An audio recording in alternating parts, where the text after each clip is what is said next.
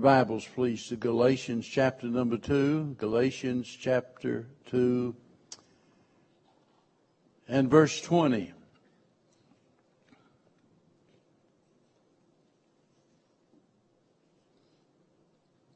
The Apostle Paul writes, I am crucified with Christ.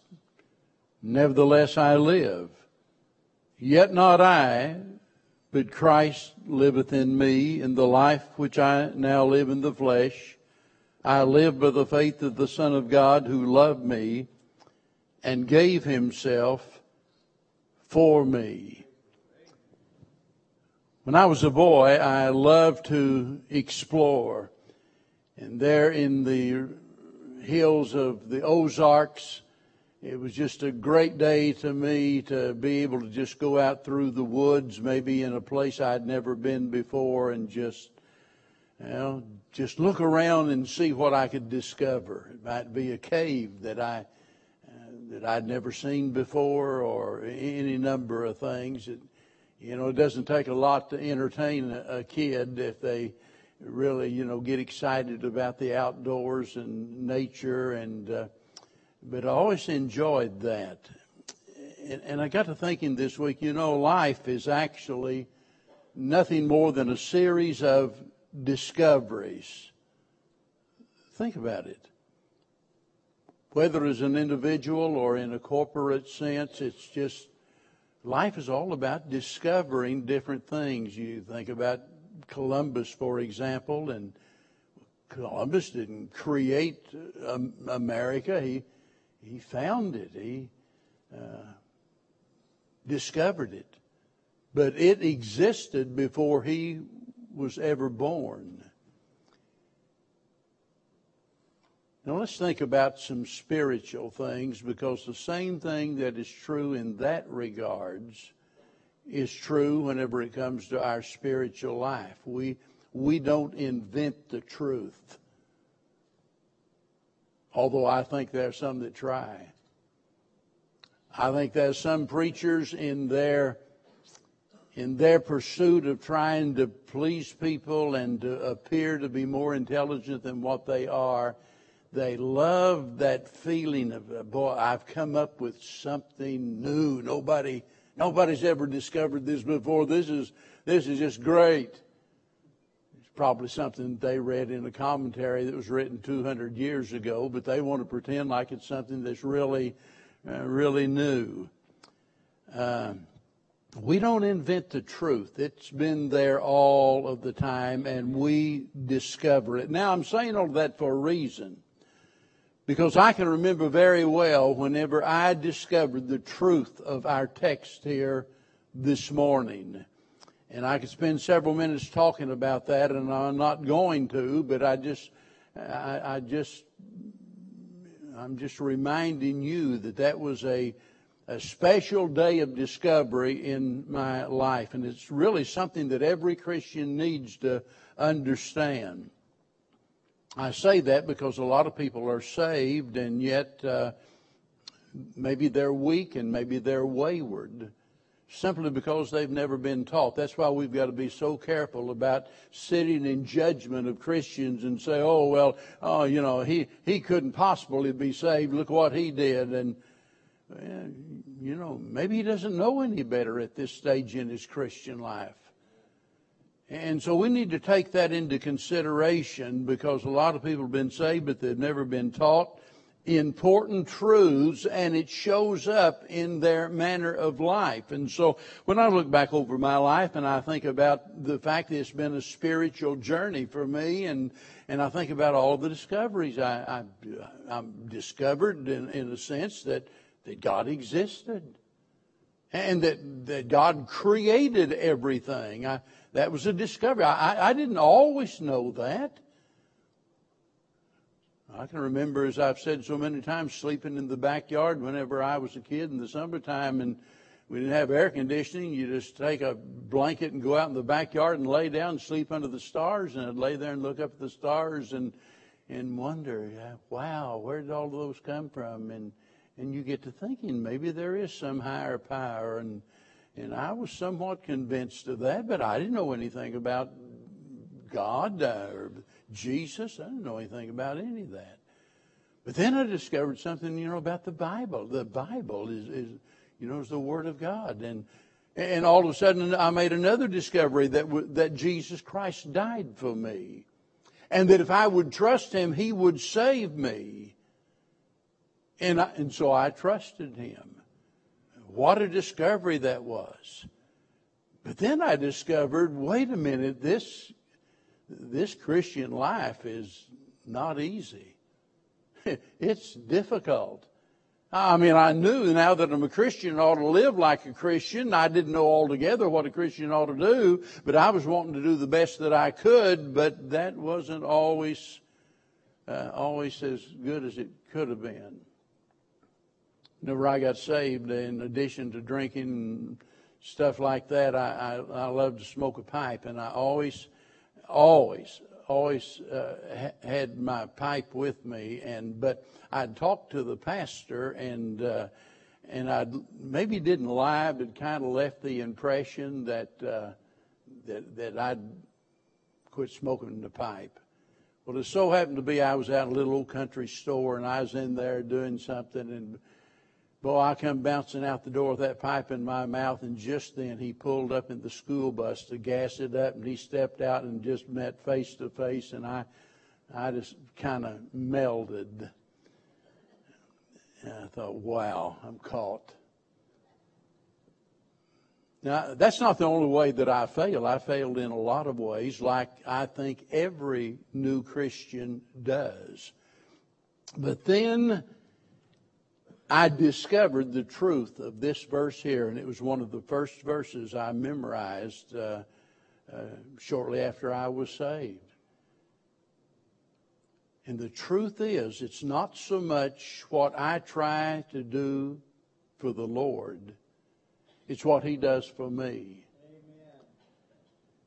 And when we come to realize who we are and what we have in Christ, and we apply that to our life. We live our life in the light of that fact, who we are, what we have. All of a sudden, it enables us to live victoriously. In other words, it's not, it's not what we do for Him, it's what He does through us. And I didn't know that when I got saved. I thought it was what I do for Him. That's why I went to every single service, and Bev can tell you, we dragged the kids out. We went to every, it didn't make any difference when it was, what it was. We were there. We went to everything. And, you know, I told the preacher, I said, I want, I want, I want to teach a class. And I didn't know how to teach a class, but I wanted to do something and said, let me, let me drive a bus. I, I, well, I had one, but, uh, I, I wanted to do anything. And try as I did, I finally discovered it's not really about what I do, it's what He does through me. And I've said all of that to say this. I, I want to, at the beginning of this new year, I, I hope and pray that if you haven't, that you'll make that discovery here this morning. I want to speak to you about the life you live. The life you live. I want you to think about why you live, how you live, and how to live. And in order to do that, we have to be guided by the Word of God. We just can't take a guess at it. God's Word has to be our guide. Norman Harrison wrote in 1947 concerning this, this verse that we've read this morning. These amazing words of the apostle we conceive to contain the finest, clearest statement in a single sentence anywhere to be found of how the Christian life is really to be lived. Now, that's quite a statement, folks. When you consider all that is found in the Word of God and to make a statement like that, uh, you better be sure you know what you're talking about. But the fact is, I can't really disagree with what he said. And the more I look at this verse, and by the way, it is like a package of paradoxes as you go through it. And believe me, you can go down deep and stay down long, and there are mysteries here that, that you might never understand. But every single Christian, if they will apply themselves, can get the basic message that's needed from this verse. A lot of times we miss the blessings of it because we really don't study it. We don't get the meaning of it because we don't meditate upon it. The title of my message is taken from this one phrase here. Notice where Paul says, The life which I now live. The life which I now live, let me tell you, the life which I now live is not the life that I did live. There's a drastic difference. Before I was a Christian, I was spiritually dead, just like you are if you've never been born again. And by spiritually dead, I mean you are separated from God. You might know about God. You might be able to quote Bible verses. You might attend church, give your money, and do all of those things, but you are as dead as a hammer spiritually if you haven't been born again. And that's the condition that I was in. I, I, I was dead spiritually. I was enslaved to sin. I was selfish. I was proud. I was blind. I was confused. I was afraid. I was sad. I was lonely. I was condemned. And I, I just don't have the words to describe what an awful person I was or what a horrible condition that I was in. But when God saved me, God changed me. It, it wasn't that I started making changes. I, I tried that and it didn't work. So it's not the changes that I made after I got saved. It's the changes that, that the Lord made. And the life that I now live is nothing like the life that I used to live. I didn't experience anything different physically. When I got saved, I didn't take any scars off of my body. None of the bumps and the bruises or anything else suddenly went away. I didn't get taller. I didn't get more muscular. I didn't, I, there was no physical changes whatsoever, but everything else in my life changed the moment that I got saved. By the way, the same thing happened to the apostle Paul. By the way, the exact same thing happens to every person who is born again. That's why the Bible says here in 2 Corinthians 5 and verse number 17, if any man be in Christ, he's a new creature. Old things pass away. Behold, all things become new. There is a transformation that takes place. You see, we're not perfect, but we're different in a good way. And this verse explains what, why, and when it happened. Notice no, notice what he says to begin with here. And the first thing I want you to see is that this life which I now live is the executed life. Paul said, I'm crucified with Christ. Now, if you've been crucified, you're dead, buddy. He said, I'm crucified with Christ. Would you believe me if I said that I've been crucified, that I died? It's true whether you believe it or not. The moment, listen to me carefully, the moment that I was saved, there was both a birth and a death. I was crucified with Christ, but I was quickened by the Spirit. Now I realize Christ was crucified over 2,000 years ago, but there's a sense in which when He was crucified, I was crucified with Him. In other words, when He died, I died since he was my sub- substitute, you could say that I was on the cross whenever he died. His death is my death. In fact, you can say the same thing about his burial and his resurrection. If you don't believe that, read Romans chapter 6. That's exactly what it tells us. That just as he died, we died. Just as he was buried and arose from the grave, even so, in a sense, that has happened to us. And you see, it is through faith that we are identified with Christ. He is our representative. He is our substitute. He took our place. As a substitute, he takes my place. As a representative, he put me in his place.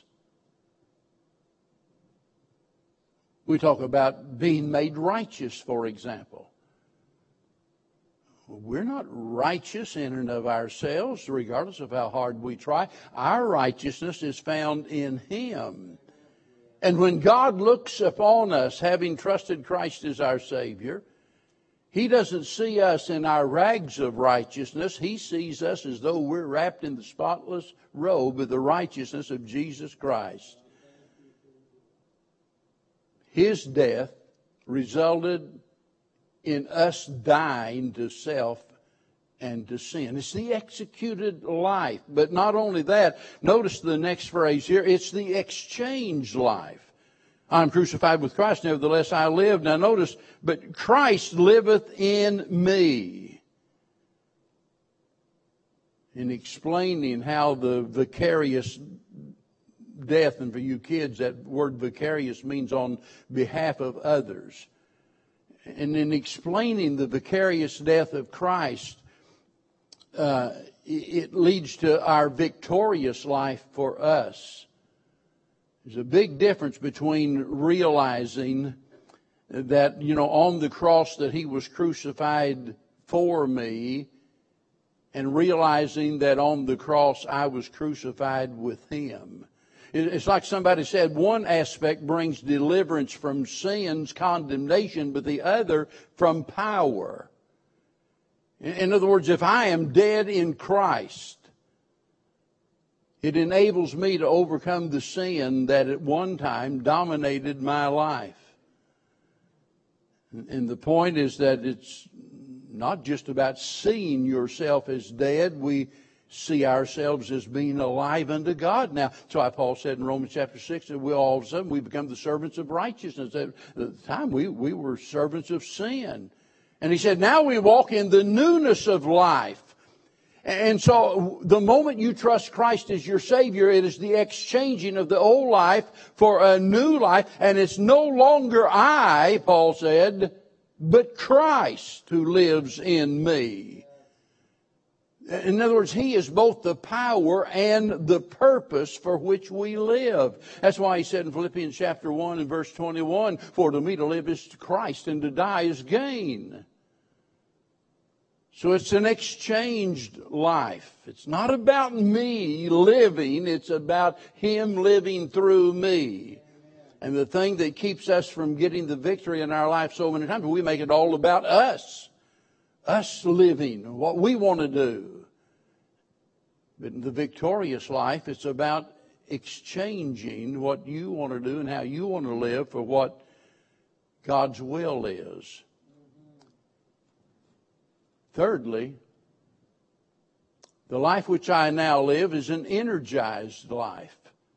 Notice he says, I live by the faith of the Son of God. Boy, we could really go off the edge of the cliff on this and go down deep and talk about a lot of different things. But I listen. There's no need to complicate what Paul is saying here.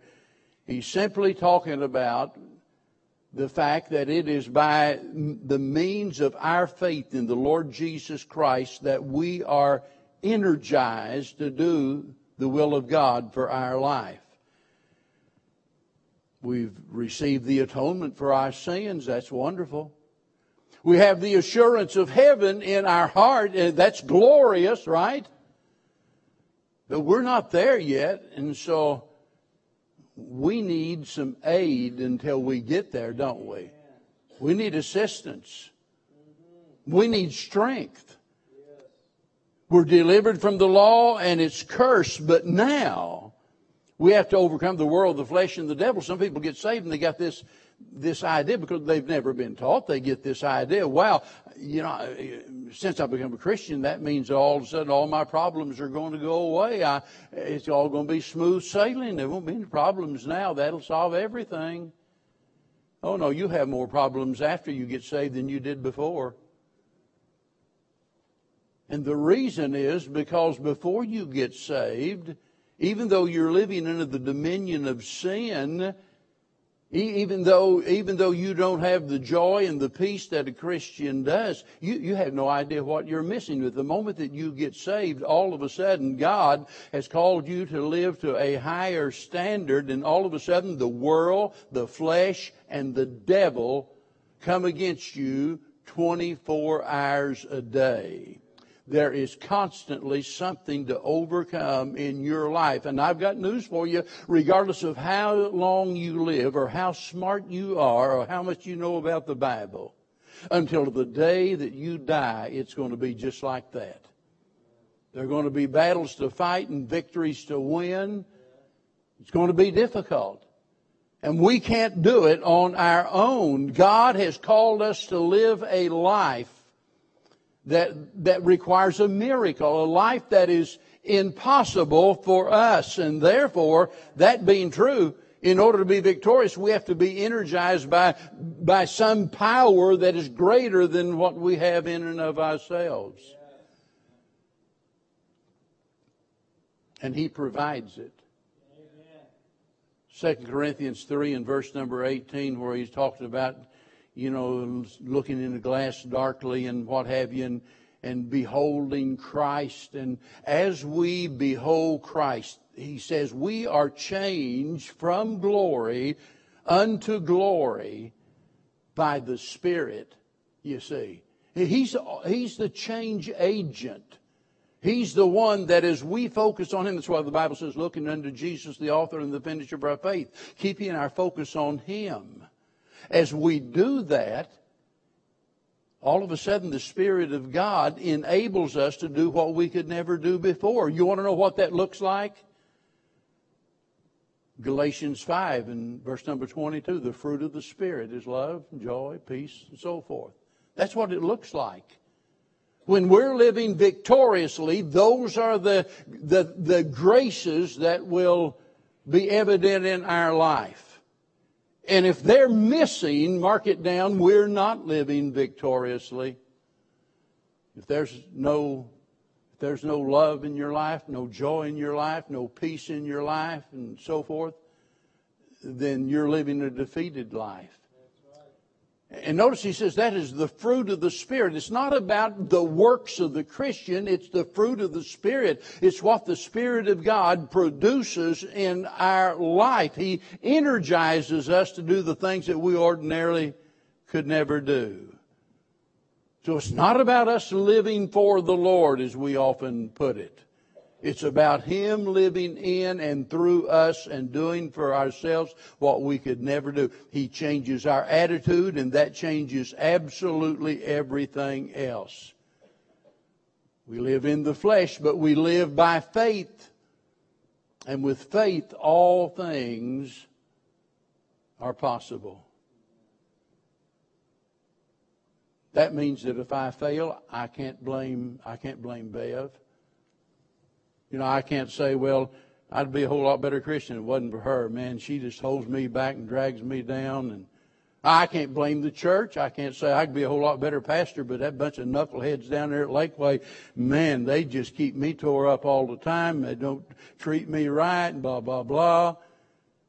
No, when I fail, I have nobody to blame but myself. I don't care how bad people treat you or what happens to you. You never have anyone to blame but yourself when you fail. Because there is a divine energy in the person of the Holy Spirit that is able to meet your every need and enable you to do what you ordinarily couldn't do. The other day I was in a little country store with Fred and Mike and I saw a cap over there and I've never seen one like it before because it, of the little the words written on it and it happened to be one of my favorite verses, Philippians 4:13. For I can do all things through Christ which strengtheneth me and I bought it and I I've been wearing it around all last week. Just a great reminder of the fact that, that through Christ we can do all things. Now, I really hadn't planned on commenting on the very last part of this, but but I'm convinced as I sat up here on the platform a while ago that I'd be leaving out the most important part if I did. You see, everything else is possible. All of the stuff I've talked about so far, all of that is possible because of what we're about to read here in the last part of the verse where he says, Who loved me and gave himself for me. I could use a lot of different words to describe that for the fourth point of the outline. I could call it the enabled life or the excited life. I mean, that's excite, exciting. The enjoyable life or whatever. But I think maybe the best way to describe this would be since we're talking about the life which I now live, this has to do with the enduring life. And I, am using that word enduring for three reasons. Number one, because nobody can steal what I have in God. What's that old song? The world didn't, the world didn't give it to me and the world can't take it away, something like that. Nobody can steal what I have in God.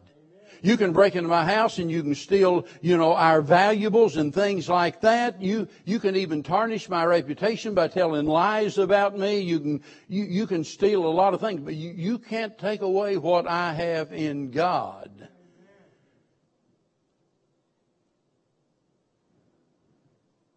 His love for me is unconditional. His power over me is unlimited. So, as Jesus said, nobody can pluck me out of the Father's hand. We can sing, Safe am I, and mean every word of it. Secondly, nothing can stop me from loving God. You might be able to stop me from doing a lot of things. You can puncture my tires. I can't, you know, I can't take off until I do something about that. You could stop me from doing other things, but um, once a believer, always a believer. Have you ever heard these people talk about, well, I used to be a Christian? No, you didn't. No, you didn't. Once a believer, always a believer. You, you don't become a Christian and then one day decide, well, I want to be something else. That's why we Baptists talk about eternal security. We are eternally secure. A true believer has enduring life. Why? Because he never stops loving God. Thirdly, nothing can separate me from the love of God. Go home and read Romans chapter 8, starting about verse number 30, and you go down through that list, and I'm telling you what, neither height nor depth, nor things present, nor things to come, nor any other creature. In other words, that's what, it's Paul's way. You can see he is just it's like he, he's exasperated and looking for words to describe uh, this. And, and, and, he just finds there's nothing that can separate me from the love of God. Isn't that great? to know that I am in a relationship with God, that I have enduring life because I have eternal life provided by the God whose love is everlasting.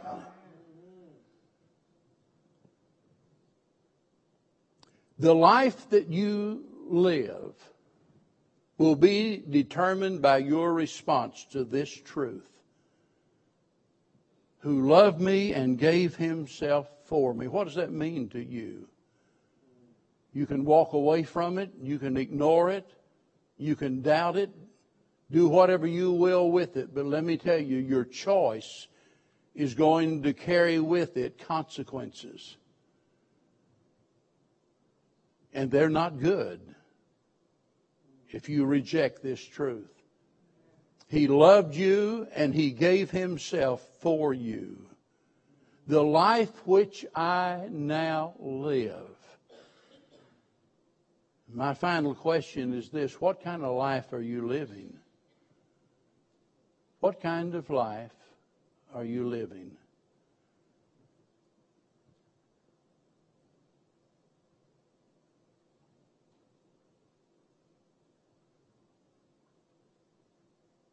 Have you got an answer? What kind of a life are you living? The life which I now live, I live by the faith of the Son of God who loved me and gave himself for me. That's the only safe ground to build your life on. Anything else is going to be sinking sand. Wouldn't it be great if someone would realize the life that I've been living is not the life God designed for me? And this morning, by the grace of God, I'm going to get on the right track. And I want to, I want to live that executed life. I, I, I want to see myself as being dead unto sin, but alive unto God. I want to live a life that is victorious instead of defeated. It can happen. Would you stand with us, please? Father, how we thank you, Lord, for all you've made available for us. Not just for some select few of us, but what you've made available for every single person here and, and around the world. We're thankful for the great potential that we have in the Lord Jesus Christ and the difference that He makes in our life. And I know this morning every Christian could stand to their feet and they could testify as to how you transformed them. But Lord, there are those that, that have never tasted of the, of your goodness, never experienced the salvation provided by your grace. And I pray you'll speak to their heart this morning. They'll see their need and they'll trust Christ as their Savior. And Heavenly Father, if there's some Christian, maybe a new Christian that's never really grown and, and really doesn't understand what it takes to be victorious, help them to see this morning it's not about trying, but it's all about trusting. And may they trust you for the victory they need, for we pray in Jesus' name. While we stand together and sing, if God's speaking to your heart, would you come, please?